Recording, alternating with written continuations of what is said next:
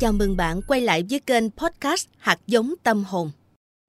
Hôm nay, kênh Sách hay Podcast xin giới thiệu đến quý thính giả phần tóm tắt cuốn sách Niềm tin thông minh của tác giả Stephen Covey.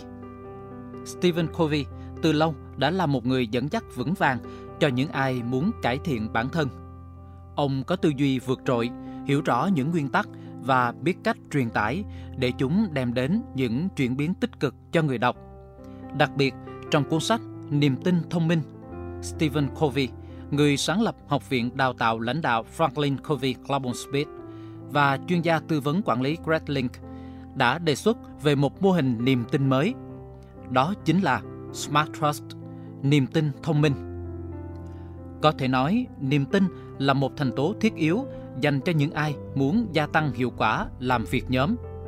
Trong cuốn sách này, Covey Link sẽ cung cấp những lời khuyên thực tế về cách thực hành niềm tin thông minh cùng với những câu chuyện truyền cảm hứng, xây dựng đội nhóm xuất sắc để tạo hiệu quả cao trong cuộc sống cũng như trong công việc.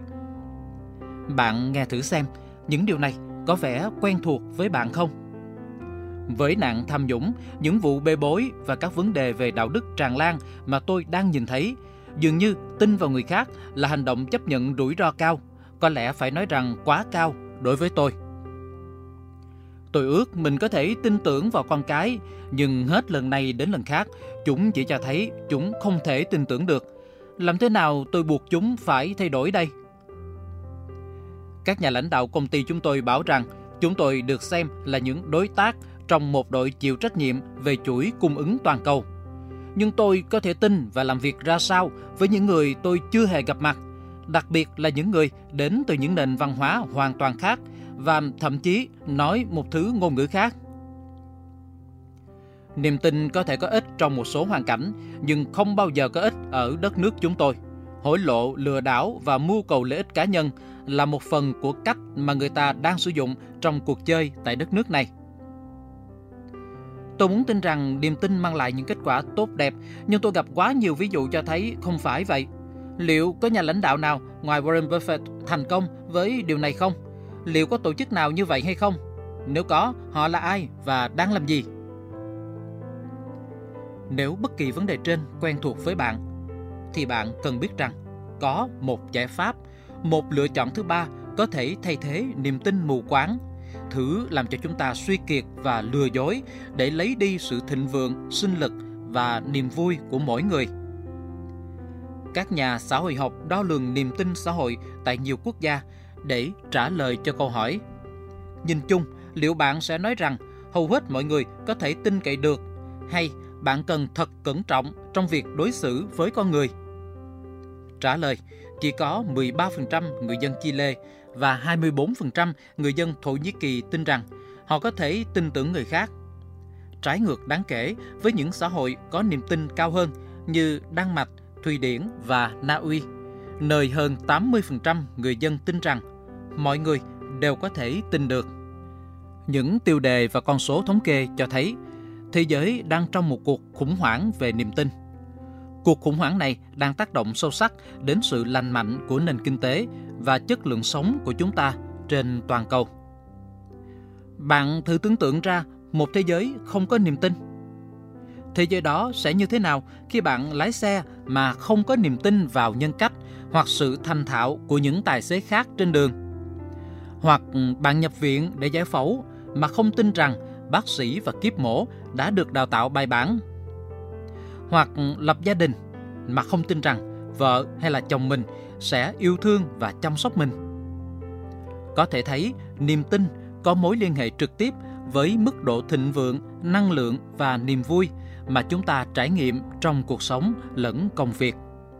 Lý do duy nhất là vì niềm tin chính là nguyên tắc cơ bản của chất lượng cuộc sống và không chịu ảnh hưởng bởi thời gian.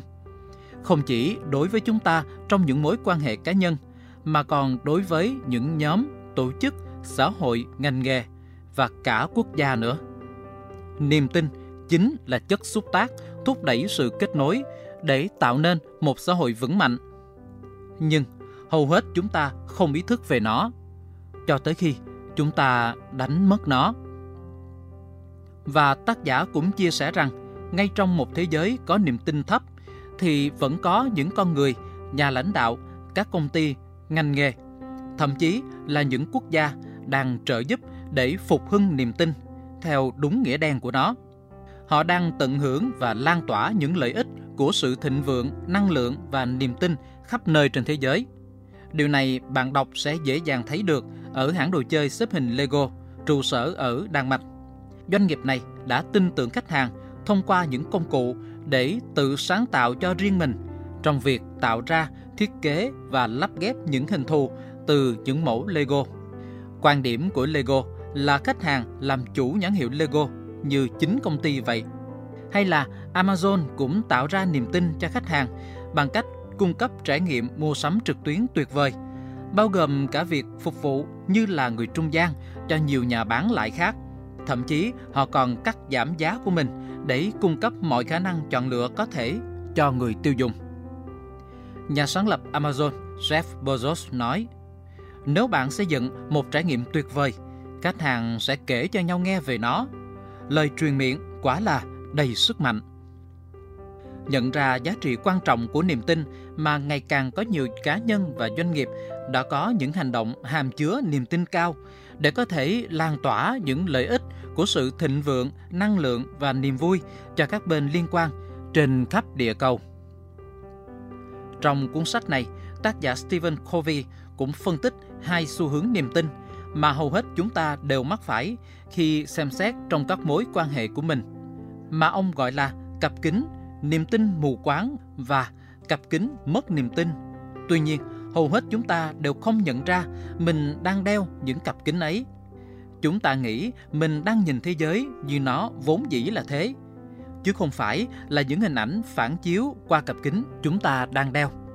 Và chúng ta không bao giờ tháo bỏ những cặp kính này để thực sự thấy được tác động mà chúng gây ra cho chúng ta, hoặc nhìn thế giới dưới góc nhìn khác để thấy nó khác biệt ra sao.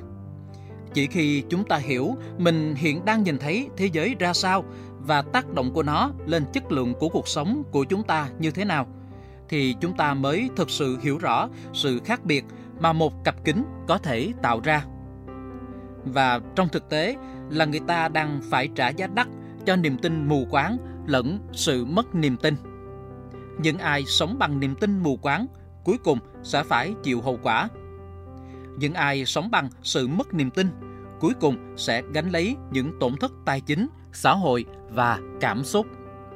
Và lựa chọn tối ưu thứ ba lúc này chính là niềm tin thông minh, tức là làm thế nào để tin trong một thế giới có niềm tin thấp. Một minh họa tuyệt vời về niềm tin thông minh trong lĩnh vực xã hội là hoạt động an ninh cộng đồng mà tác giả giới thiệu. Đó là những năm đầu thập niên 1990, cảnh sát quốc gia Colombia thường lái xe tuần tra tại các khu thường có tội phạm ma túy và bạo lực. Trong những khu đó, trẻ con và thiếu niên bị buộc phải đi ăn cắp và bán ma túy, bị đe dọa nếu không hợp tác và được trả công bằng ma túy. Cảnh sát không được người dân tin cậy. Không ai nghĩ tới việc hợp tác với cảnh sát để giải quyết tình trạng này. Nhưng khi Antanas Marcos được bầu làm thị trưởng Bogota vào năm 1994, ông quyết định thực hiện một số thay đổi quan trọng. Ông thay đổi mô thức tư duy từ khuynh hướng tin cậy thấp thành khuynh hướng tin cậy cao. Quyết định được đưa ra là huấn luyện cho cảnh sát những kỹ năng xã hội, tổ chức họ thành từng nhóm hai người và giao mỗi nhóm phụ trách những khu vực cụ thể trong nhiều năm. Nhân viên cảnh sát bắt đầu cưỡi xe đạp thay vì tuần tra bằng xe hơi. Họ xuống địa bàn thường xuyên và thỉnh thoảng dừng lại trò chuyện với người dân trên phố. Họ tổ chức những hội thảo an ninh khu phố và giúp các trường học mang những bài học phòng ngừa nguy hiểm đến cho trẻ em. Bằng cách mở rộng niềm tin thông minh, các sĩ quan cảnh sát đó đã truyền cảm hứng cho các thành viên trong cộng đồng tin tưởng vào họ. Họ giảm rủi ro bị liên lụy cho những công dân muốn cải thiện cộng đồng ngoài những chứng cứ rõ ràng về niềm tin và tỷ lệ tội phạm giảm, họ bắt đầu nhận ra rằng những đứa trẻ từng dính líu đến ma túy nay đã bắt đầu có những chọn lựa tốt hơn. Qua ví dụ trên, bạn có thể thấy được rằng những lợi ích lớn sẽ đến từ khả năng mở rộng niềm tin một cách khôn ngoan và được tin tưởng. Bạn tin ai thì người đó có khuynh hướng tin lại bạn và ngược lại. Trên tất cả, niềm tin thông minh là khả năng mở rộng niềm tin một cách khôn ngoan trong một thế giới dường như đang bảo rằng bạn không thể tin được bất kỳ ai. Niềm tin thông minh tạo ra một vòng lặp đi lên của sự thịnh vượng, năng lượng và niềm vui. Dựa trên kinh nghiệm làm việc và nghiên cứu từ những cá nhân, đội nhóm và tổ chức có niềm tin cao, hết sức đa dạng ở khắp nơi trên thế giới. Tác giả cũng đưa ra 5 hành động của niềm tin thông minh. 5 hành động rất cụ thể để biến người quản lý, manager thành nhà lãnh đạo, leader thông qua niềm tin thông minh. Năm hành động đó lần lượt là chọn tin vào niềm tin, bắt đầu từ chính mình, tuyên bố ý định của mình và giả định ý định tích cực ở người khác, làm những gì mình nói và cuối cùng là tiên phong mở rộng niềm tin đến người khác. Và bạn cũng sẽ dễ dàng nhận ra công việc của người lãnh đạo là phải luôn đi đầu. Dù bạn là người lãnh đạo công ty, đội nhóm, ngành nghề hay thậm chí mối quan hệ cá nhân của bạn đi nữa thì bạn phải là người nhận ấn tiên phong, là người đáng tin cậy trong việc mở rộng niềm tin thông minh đến những người khác. Cho dù bạn hoặc người tiền nhiệm từng bị tổn thương hay đã làm nhiều việc gây mất niềm tin nơi bạn hoặc tổ chức của bạn trong quá khứ, bạn vẫn phải đi đầu trong việc xây dựng hoặc tái xây dựng niềm tin. Và rất sớm, bạn sẽ gặt hái được những lợi ích to lớn của niềm tin trong cuộc đời mình.